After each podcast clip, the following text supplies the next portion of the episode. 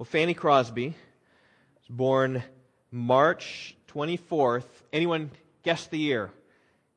March 24th. 18 what? 18 something. Okay, you got it. You're right. That's 100 years. 1871, good guess, but before then, 1820. Close enough, Bill. You get credit. You're within 10. 1820. Um, she was born 50 miles north of New York City. And I know that many of you know her story. It's at six weeks old. She caught a cold and her eyes developed some kind of inflammation. Um, they put some kind of mustard plaster on her eyes, in her eyes, around her, whatever. I don't know exactly what this is. Um, but they put that on their eyes just to help with some of the discharges. She and her parents thought that that caused her blindness. Physicians today look back saying, no, that wouldn't have caused her blindness. Um, they think it was more congenital. any rate, she became blind as an infant and really never, never saw. Uh, I'd love to tell you the story about her, but enough to say that her blindness didn't stop her. She loved Jesus and her love for her Savior. She did whatever she could. And she wrote poems, many of which have become hymns. In fact, she wrote 8,000 hymns in her lifetime. It's a lot of hymns. And uh, in fact, she's been called the Queen of Gospel Songwriters. I looked in our hymnal and discovered that of anybody in all the hymnal that we have, her hymns are more than anybody else. She wrote 16 of the hymns that we have in our hymnals. Uh, there were two others tied at 16. Any guesses who those were? Isaac Watts, not quite. Not quite. He was in the more like uh, 13 range, 12 range. Anyone else? Charles Wesley. Yep. And then one more. You'll never guess this. Yes, you got it.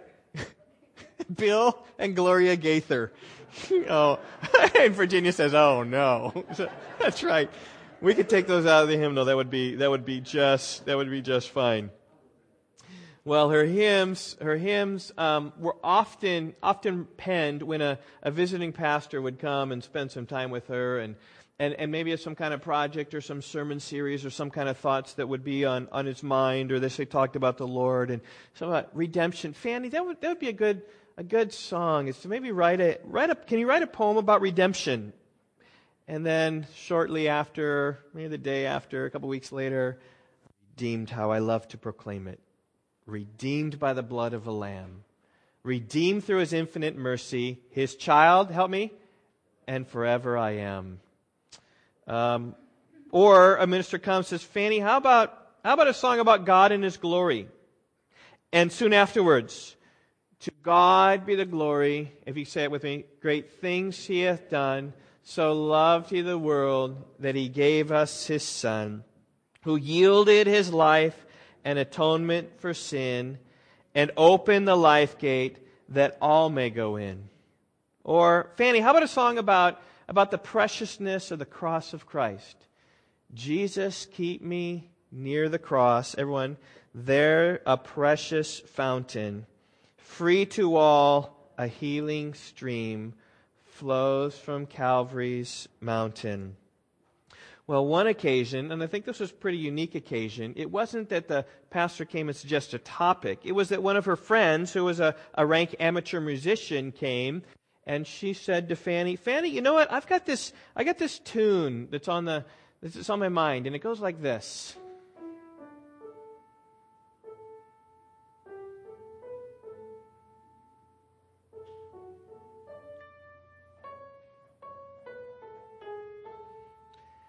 And then just right there, just says, Fanny, what does that say to you? And we know what that says to us. What does it say? Blessed assurance, Jesus is mine. Oh, what a foretaste of glory divine, heir of salvation, purchase of God, born of His Spirit, washed in His Word. You know, that hymn is really the heartbeat of First John. We've been looking at the last few months. We've just been going through this epistle. First John is all about assurance. The purpose statement, chapter 5, verse 13 I've mentioned almost every single my sermon, one of my sermons. Let's say it together if you know it. I write these things to you who believe in the name of the Son of God, so that you may know that you have eternal life. These things are written so that you may know that you have eternal life. 1 John 5 13. Now, sadly, there are those who don't know they have eternal life, and they lack assurance. And for them, Fanny Crosby's hymn may go something like this, and there are many professing Christians who lack uh, assurance. Not much assurance. Maybe he's mine. Maybe I'll make it to heaven sometime. Watching and waiting, wringing my hands, never quite sure of where I might stand. The Apostle John would never want us to sing that. Would never want us to sing, I don't have much assurance, maybe he's mine. Instead, he'd want us to sing Fanny Crosby's hymn, Blessed Assurance, Jesus is mine. Because he wrote First John so that we might know that we have eternal life. He, he wrote that we might be assured that we have eternal life. That is the purpose, that is my aim this morning, is to help assure you that you have eternal life. Now, if you don't have eternal life, then it might disrupt you, which is fine as well. And nowhere does this emphasis come so strongly about assurance as does our text this morning. If you haven't done so already, open your Bibles to 1 John. If you have a Pew Bible, page 1023, 1023, 1 John chapter 4. We're going to start in verse 13 as we've been working our way right through this epistle. Our text today is 1 John 4, 13 through 20 through 21. Let me just read it for you. By this we know that we abide in him and he in us. And there you just see the knowledge. We, we know this, okay? We know that we abide in him and he in us because he has given us of his Spirit. And we have seen and testify that the Father sent the Son to be the Savior of the world. Whoever confesses that Jesus is the Son of God, God abides in him and he in God. So we have come to know and to believe the love that God has for us. God is love. And whoever abides in love abides in God and God abides in him. By this is love perfected with us, so that we may have confidence for the day of judgment, because as he is, so also are we in this world. There is no fear in love but perfect love casts out fear, for fear has to do with punishment, and whoever fears has not been perfected in love. We love because he first loved us. If anyone says, I love God, and hates his brother, he's a liar. For he who does not love his brother whom he has seen cannot love God whom he has not seen. And this commandment we have from him Whoever loves God must also love his brother. My message this morning is entitled Blessed Assurance. And I simply want to walk through these, these verses, just kind of one verse at a time. Maybe my message today may feel more a little bit like running commentary with some application. Just one point for each verse, nothing fancy, but reasons why we have blessed assurance. Here's, here's my first one. Blessed assurance we have because we have the Spirit. That's verse 13. By this we know that we abide in him and he in us because he has given us of his Spirit. Okay, there it is. We know that we abide in God, and we know that God abides in us because, here's why, he's given us of his Spirit. We have assurance because we have his Spirit. Now, John has spoken at length already about abiding. Back in chapter 2, verse 24, three times in this one verse, it's right there. Let what you heard from the beginning abide in you. If what you heard from the beginning abides in you, then you too will abide in the Son and in the Father. In other words, you take the teaching of the gospel, the teaching that Christ died for our sins. We believe that. We embrace that. That eternal life comes through faith in Jesus. And that teaching, as it abides, abides in you, which, which means if it abides in you, it means you've fully embraced it, you've fully grasped it, it's down deep into the bottom of your soul, and that genuinely you are trusting Christ alone for your forgiveness, then the promise of chapter 2, verse 24 is that you will abide in the Son and in the Father. Means that if you abide in that teaching, you will abide in the Son and the Father. You'll be deeply rooted into them. And the promise, the, the thing that's good news about this verse here, chapter 4, verse 13, is that it speaks about how He will abide in us. Verse 13 again. By this we know that we abide in Him, and here it is, this is the new part, and He in us, because He has given us of His Spirit. See, it's through the Holy Spirit that we know and experience the presence of God. And so you, you ask this question, right? How do I know if I have the Spirit? It's a, it's a good question. Well, like much of First John, would encourage you to just look at your life. What sort of life do you live? What sort of choices do you make? Are you living in submission to God? Or are you living in love with the world? Are you obeying the commandments of God? Or are you just pursuing your own fleshly desires? You just look and see what your, what your life is. Or, chapter 3, verse 24, whoever keeps his commandments abides in God, and God in him. And by this we know that he abides in us by the Spirit whom He has given us. Almost the same sort of thing, but look at the first part of 24. Whoever keeps His commandments abides in God, and God abides in him. See, there's a direct link between abiding and obeying. And the one who abides will obey. And the one who obeys will have then the Spirit dwelling in us. And so you say, How is it that I know if I have the Spirit? You just look at your life. Is there obedience in your life? Is there a pattern of, of following the Lord? That's how you know if the Spirit, because when the Spirit is in someone's life, it will work itself out in obeying and following the Lord. You want blessed assurance? Know you have the Spirit. Second point, verse 14. You want blessed assurance? Know this, that we have the testimony. We have the testimony, verse 14. And we have seen and testify that the Father sent his Son to be the Savior of the world. Of course, this is what we celebrated a couple days ago at Christmas, right? Christmas is celebrating the fact that Jesus Christ came into the world to save us from our sins. Matthew 121, and you shall call his name Jesus, for he shall save his people from their sins.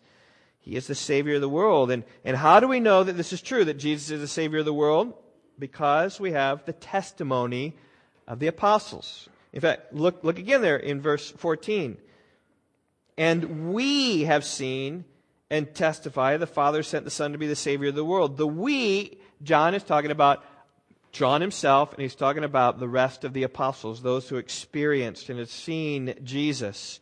Those who had, to be precisely, seen Jesus, those who had seen him, they testified to him. That's how John began his epistle. Look in chapter 1. Chapter 1, verse 1. That which was from the beginning, probably the beginning of Jesus' ministry, which we have heard, which we have seen with our eyes, which we looked upon, have touched with our hands concerning the word of life. That, the beginning of Jesus' ministry. We saw him, we touched him, we looked upon him, and that which we have seen and heard, we proclaim to you also. They see that was a life that was manifest, that they had seen, and they testified to it, and they proclaimed to us the eternal life which was with the Father and was manifest to us. And here it is, the same almost parallel thought here is that we have the testimony. We've seen him and we testify him. And what we have is we have the testimony of the apostles. And that's how we know that we have assurance, because we are placing our assurance in some regards that the apostles have transferred the message of Jesus to us. You remember when Peter was preaching to the crowds, was arrested by the Sanhedrin. Here was his testimony. There's salvation in no other name, for there's no other name under heaven given among men by which we must be saved. We must be saved through Jesus. Remember when uh, the Philippian jailer cried out to Paul and Silas, Sirs, what must I do to be saved? And these who had seen Jesus, Paul had seen him on the Damascus Road, said, Of course, believe in the Lord Jesus and you'll be saved, you and all your household.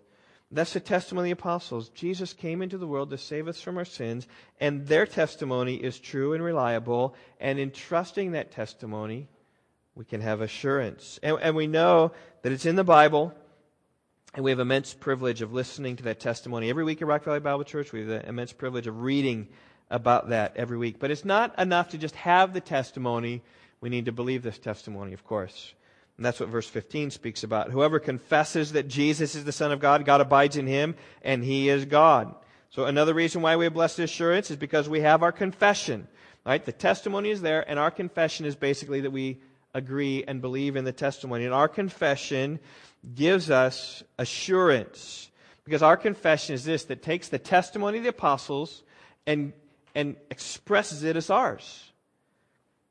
Paul said this way If you confess with your mouth Jesus is Lord and believe in your heart that God raised him from the dead, you will be saved. That's what it means to confess Jesus as the Son of God. That's what verse 15 here says. Whoever confesses that Jesus is the Son of God, God abides in him, and he in God.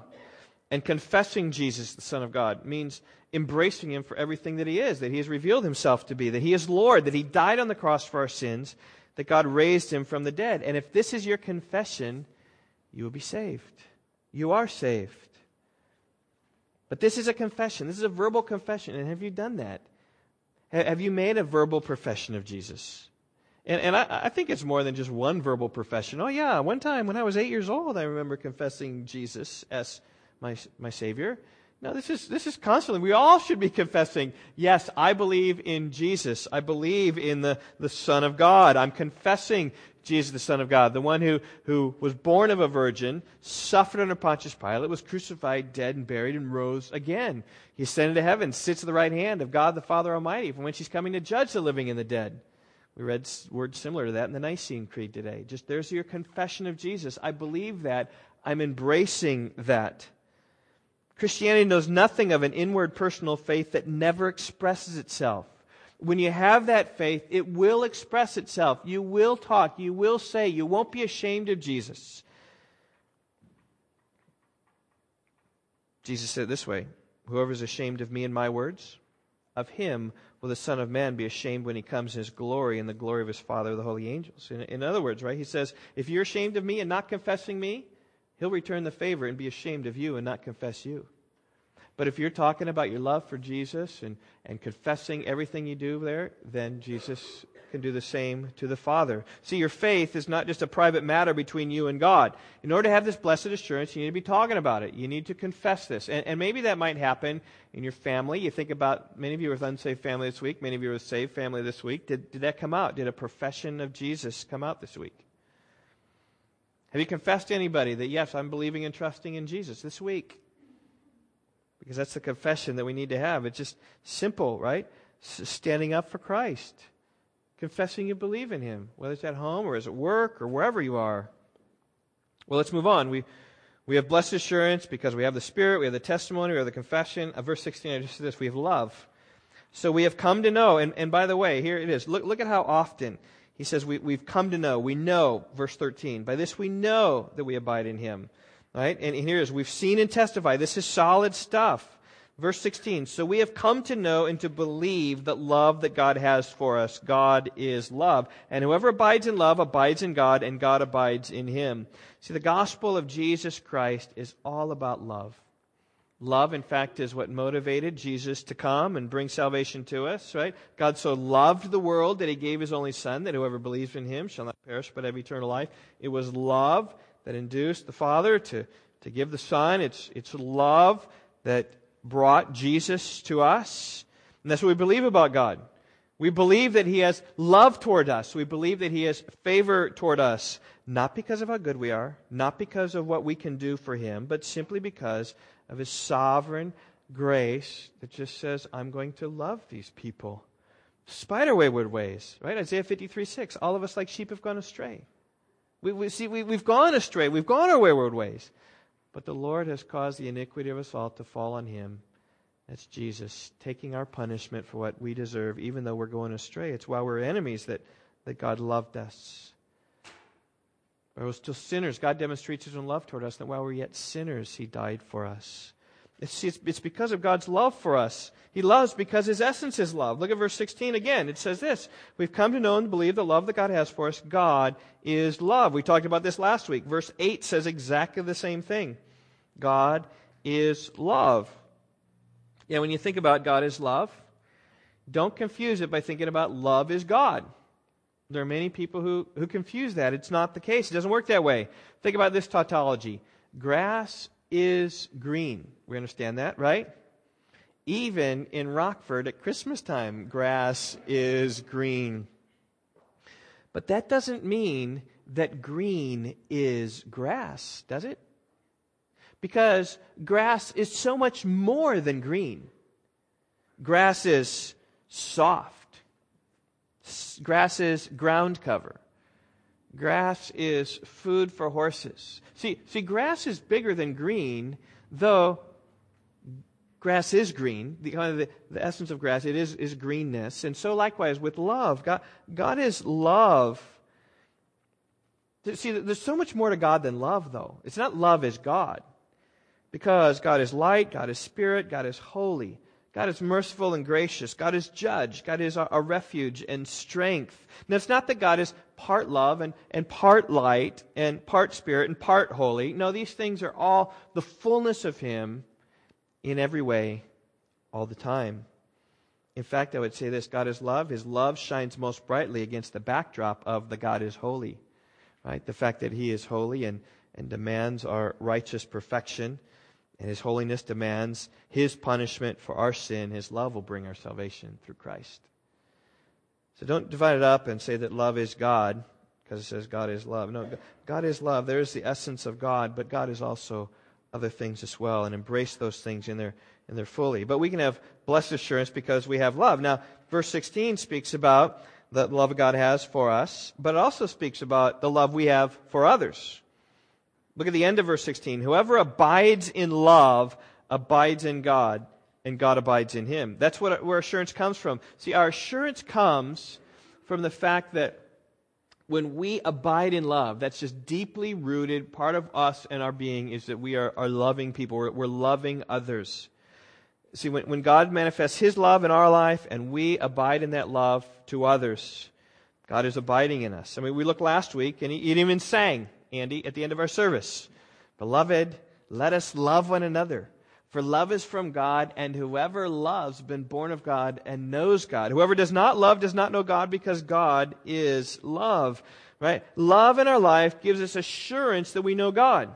When you find yourself loving, you find yourself assured that you know God, but if you find yourself not loving, there is where the doubt comes, and rightly so. Because if we don't love, we don't know God. We'll get that down to verse 20. We'll see that. And so, also in verse 16, that's where it is. If we abide in love, love saturates our lives, we'll demonstrate it, not merely by words, chapter 3, verse 18, but by actions. And when we do that, we'll be assured that God abides in us. That's the teaching of verse 16. We have love. All right, reasons why we have blessed assurance. Verse 13, we have the Spirit. Verse 14, we have the testimony. Verse 15, we have the confession. Verse 16, we have love. And now, verse 17, we have confidence. Particularly, we have confidence for the day of judgment. By this is love perfected with us, verse 17, so that we may have confidence for the day of judgment, because as He is, so also are we in this world. In other words, right, when God's love does its perfect work in us, we can stand assured of the forgiveness of our sins before God. See, the issue concerning the day of judgment is an issue of, of justice, is it not? Right? You, you stand before a judge, and, and what is his job? His job is to render justice. He's going to look and he's going to see your conduct. Did you do right or did you do wrong? If you did right, no punishment, you're free. If you did wrong, the punishment comes. And the judge's job is to make sure the punishment fits the crime. And when we embrace the love of God, He's willing to forgive us our sins. Chapter 1, verse 9. If we confess our sins, He is faithful and righteous to forgive us our sins and to cleanse us from all unrighteousness. Then we can stand before God with confidence because we know our sins are, are forgiven. It's what we have. We've got confidence. Now, there's a strange reason for this confidence, verse 17. This is maybe the technical part of my sermon, which is actually going to be more of a cop out than a technicality. But it says this By this is love perfected with us, so that we may have confidence for the day of judgment, because as He is, so also are we in this world. And a strange reason for our confidence. Okay, and I wrestle with that, and I tried to figure out what that was, and, and I don't really know. All right, but there's some reason why the reality that He is and that also we are in the world helps us having confidence for the day of judgment. This is the best thing I can do. I, th- I think it has reference to the incarnation. I think it has reference to Christmas time because the verse speaks about us also being in the world. And if it's also us being in the world, then it means that He was in the world because as He is, maybe He is in the world, He is, was in the world, He is, we also are in the world. And so I think what it means, just as Jesus was in the world and conquered the world through abiding in God, so we too can overcome our, our temptations that come our way. So much so that, that we can have confidence before God. Confidence for the day of judgment gives us assurance that indeed we are a child of God. Now, there are many people with false confidence, especially about the judgment. They just don't worry about it. It's just like not on their mind. They think that we live and then we die. And so they don't even think about the judgment, and so they can have a, a, clear conscience. They don't worry about it. They have, they have no fear. They have no, no problem in that. They have confidence in that, but the problem is they're not thinking rightly. No, God is a just God, and He will bring. He will bring His wrath upon those who don't believe and trust. And, and, and God will be all about justice on that day. And we look at our works, we're going to tilt our works, sadly, on the bad side. But it's Christ who then changes the scales and takes our punishment for our sin. And therefore, every wrong we ever done was punished, will be punished, but was punished at the cross for those who believe. It's the only escape. It's the blood of Jesus. And through the blood of Jesus, we have confidence even for that final day. All right, well, let's move on then. A running commentary here this morning. Why we have blessed assurance. We have confidence, verse 17, and that slides in then into the same idea about, about having no fear. We have no fear. There's no fear in love, but perfect love casts out fear. For fear is to do with punishment, and whoever fears has not been perfected in love. Now, these are talking about the same thing. 17 and 18, talking about the judgment of God. Uh, talking about, verse 17 speaks about having confidence for the day of judgment. Verse 18 speaks about having no fear of punishment from the judging hand of God. There's confidence, there's no fear. There's talking about the same thing. As we abide in God's love, we purge our souls from the fear of his judging hand. Now you need to you need to really grasp this and catch this. Abide in the love of God. And that fear that you have of standing before God will be wiped away.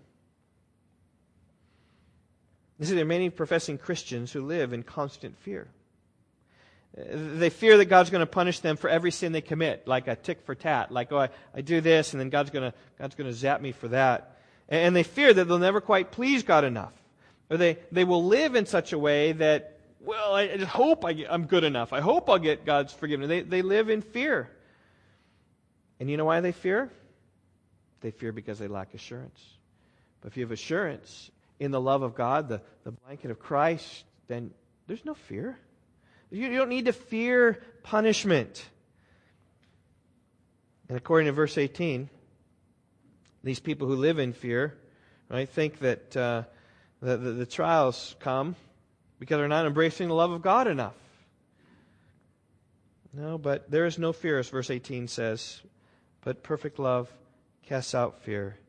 See, because when you rest in the, in the love of God, you, you have no fear of punishment from His hand. You know God's love will be with you to guide you and to guard you and to keep you and protect you and to keep you secure. As Romans 8, 38, 39, Paul says, I'm convinced that neither death nor life, nor angels nor principalities, nor things present nor things to come, nor powers, nor height nor depth, nor any other created thing shall be able to separate us from the love of God which is in Christ Jesus our Lord.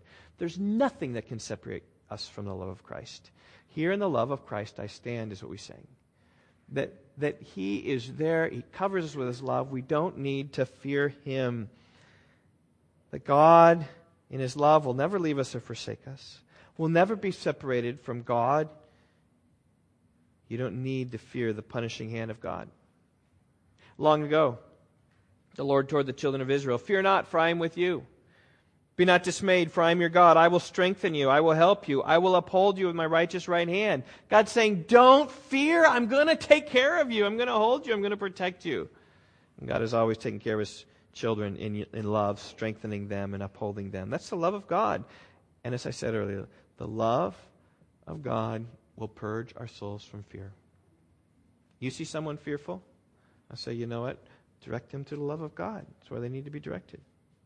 Verse 19, right? So, next one. My, my point is here we have blessed assurance because we have love. Same as verse 16. It's saying the same thing. We love because he first loved us. Again, we see two, two loves. God's love for us, our love for him. And the priority of these loves are important because this is the essence of the gospel. It's not that we who initiate our love for God and then God came back and loved us. It was God who initiated his love towards us. And therefore, then we respond in love towards him. Isn't that what it says? We love because he first loved us. He loved us first, and that's why we love. Chapter 4, verse 10, we looked at last week, says almost the exact same thing. In this is love, not that we have loved God but that he loved us and sent his Son to be the propitiation for our sins. He loved us first. We respond in love. And the result of God's love toward us, by the way, is your freedom to love. You, you, can, you can love and extend yourself just as Christ did for us. In fact, that's what we're supposed to do. As, as God has loved us, so also are we to love other people, because we are to be the hands and feet of God in love. All right, blessed assurance. Verse 13, because we have the Spirit. 14, because we have the testimony. Verse 15, because we have the confession. Verse 16, because we have love. Verse 17, because we have confidence. Verse 18, we have no fear. Verse 19, because we have love. Verse 20, and this is really hard. I kind of crammed this, this, um, this point in here, so I'm just calling this we have a test. Because we have a test, or we have the test, or we, we understand what, what it means that we have assurance. Verse 20 says this If anyone says, I love God, and hates his brother, he's a liar. For he does not love his brother whom he has seen, cannot love God whom he has not seen. Now, we've seen this many, many times before. In fact, I counted up, I think, nine times before we saw this. Someone makes a claim with their mouth, and then it's verified or disproven with their life. Someone says this, all right, what does their life say? And John says, always go with the life, don't go with what was said. I, I, I just wish the American church would get that in their minds. It's not what's said, it is what done that shows the reality. I mean, you, you, you can say anything you want about anything, and what, what's true then is whether you test it and whether indeed you see it's true. So, like chapter 1, verse 6. Let's just read through these, right? Chapter 1, verse 6. If we say we have fellowship with him while we walk in darkness, we're saying we have fellowship, we're walking in darkness, he calls us a liar. We lie and do not practice the truth. Verse 7. But if we walk in the light as he's in the light, we have fellowship with one another, and the blood of Jesus, his son, cleanses us from all sin. That is, we're saying we're in the light, and we are walking in the light. Or verse 8. If we say we have no sin, we deceive ourselves, and the truth is not in us. Right? We're saying one thing, but the truth is not in us. Verse 10. If we say we have not sinned, we make him a liar, and his word is not in us, because we have sinned. Or chapter 2, verse 4. Whoever says, I know him, but does not keep his commandments, is a liar, and the truth is not in him. So if someone's saying, Yes, I know God, but doesn't keep his commandments, you just say, Liar. Liar, liar, pants on fire. And, and there are lots of people who say, I know God. I, I love God. Right? Maybe on Sunday mornings, right? Their hands are lifted high. They're seeking to worship God, and yet they're living uh, disregarding to God's commandments. You say they're a liar. Because when you love God, you will follow in the way of his commandments. John could not be more clear. And our society and our Christian world could not be more confused about this, by the way.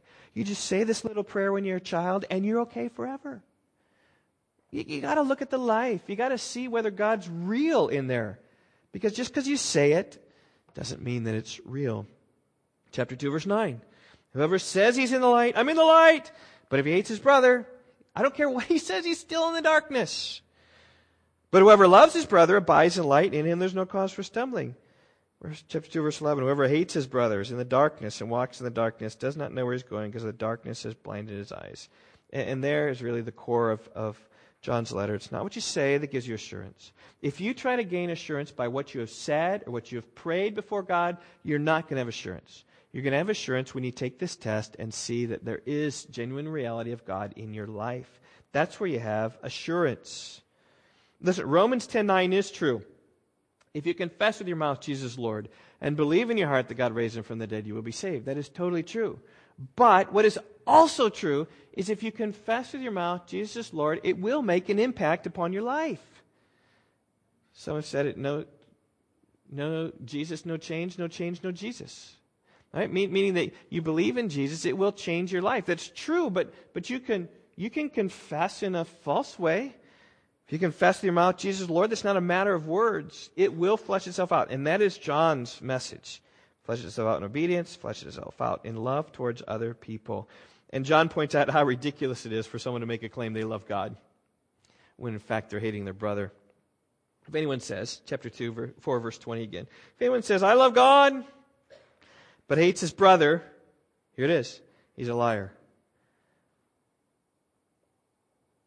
For he who does not love his brother whom he has seen cannot love God whom he has not seen. See, it's far easier to love someone you can see and touch.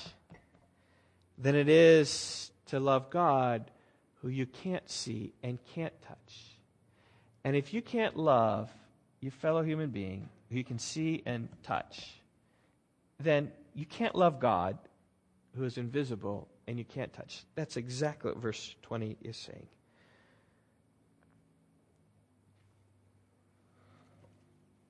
He says, it's not possible.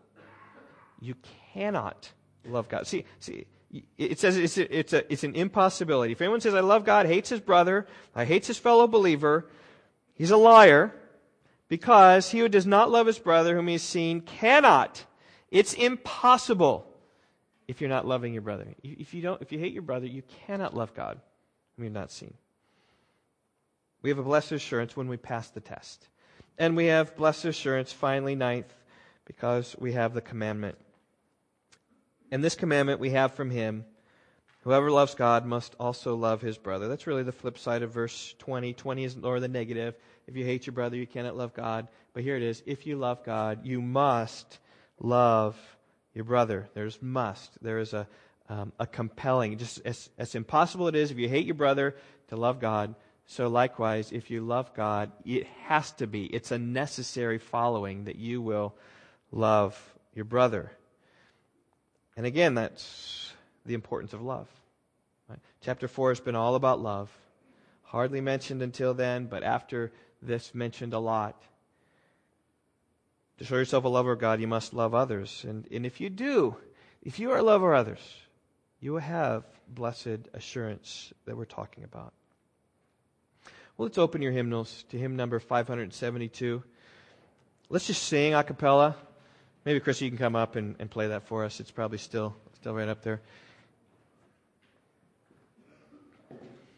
Now, this is Fanny Crosby. This is a, a living relationship that she has, you can just see oozing from her the heart that is um, loving and trusting her Savior, and thus she has her assurance. Hymn number 572, just give us a little intro, maybe the last four measures or something.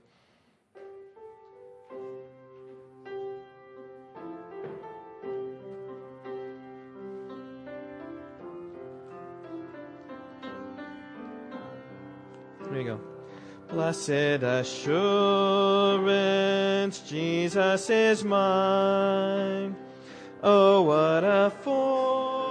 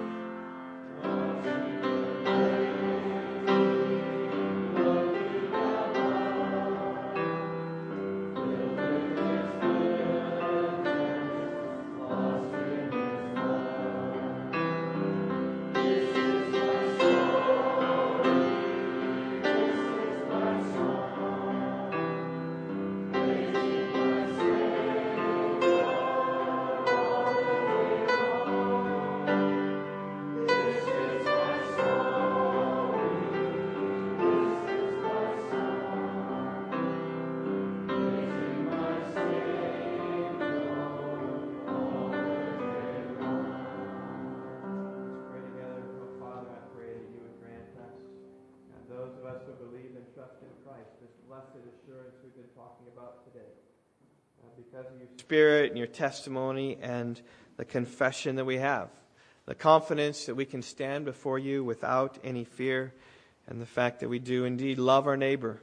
God, because love comes from you first. I pray that we would have this heart of Fanny Crosby that just speaks about praising my Savior all the day long, just a, a relationship with you, that we would pray always, that we would rejoice without, without ceasing. God, that our heart would always be there, watching and waiting and looking for you, filled with your goodness, God, lost in your love. And so, God, I pray we would be lost in your love. God, the love you have for us that would transform our hearts to know that we have eternal life. So, God, may First John have its full effect in the lives of Rock Valley Bible Church in these days. In Jesus' name we pray. Amen.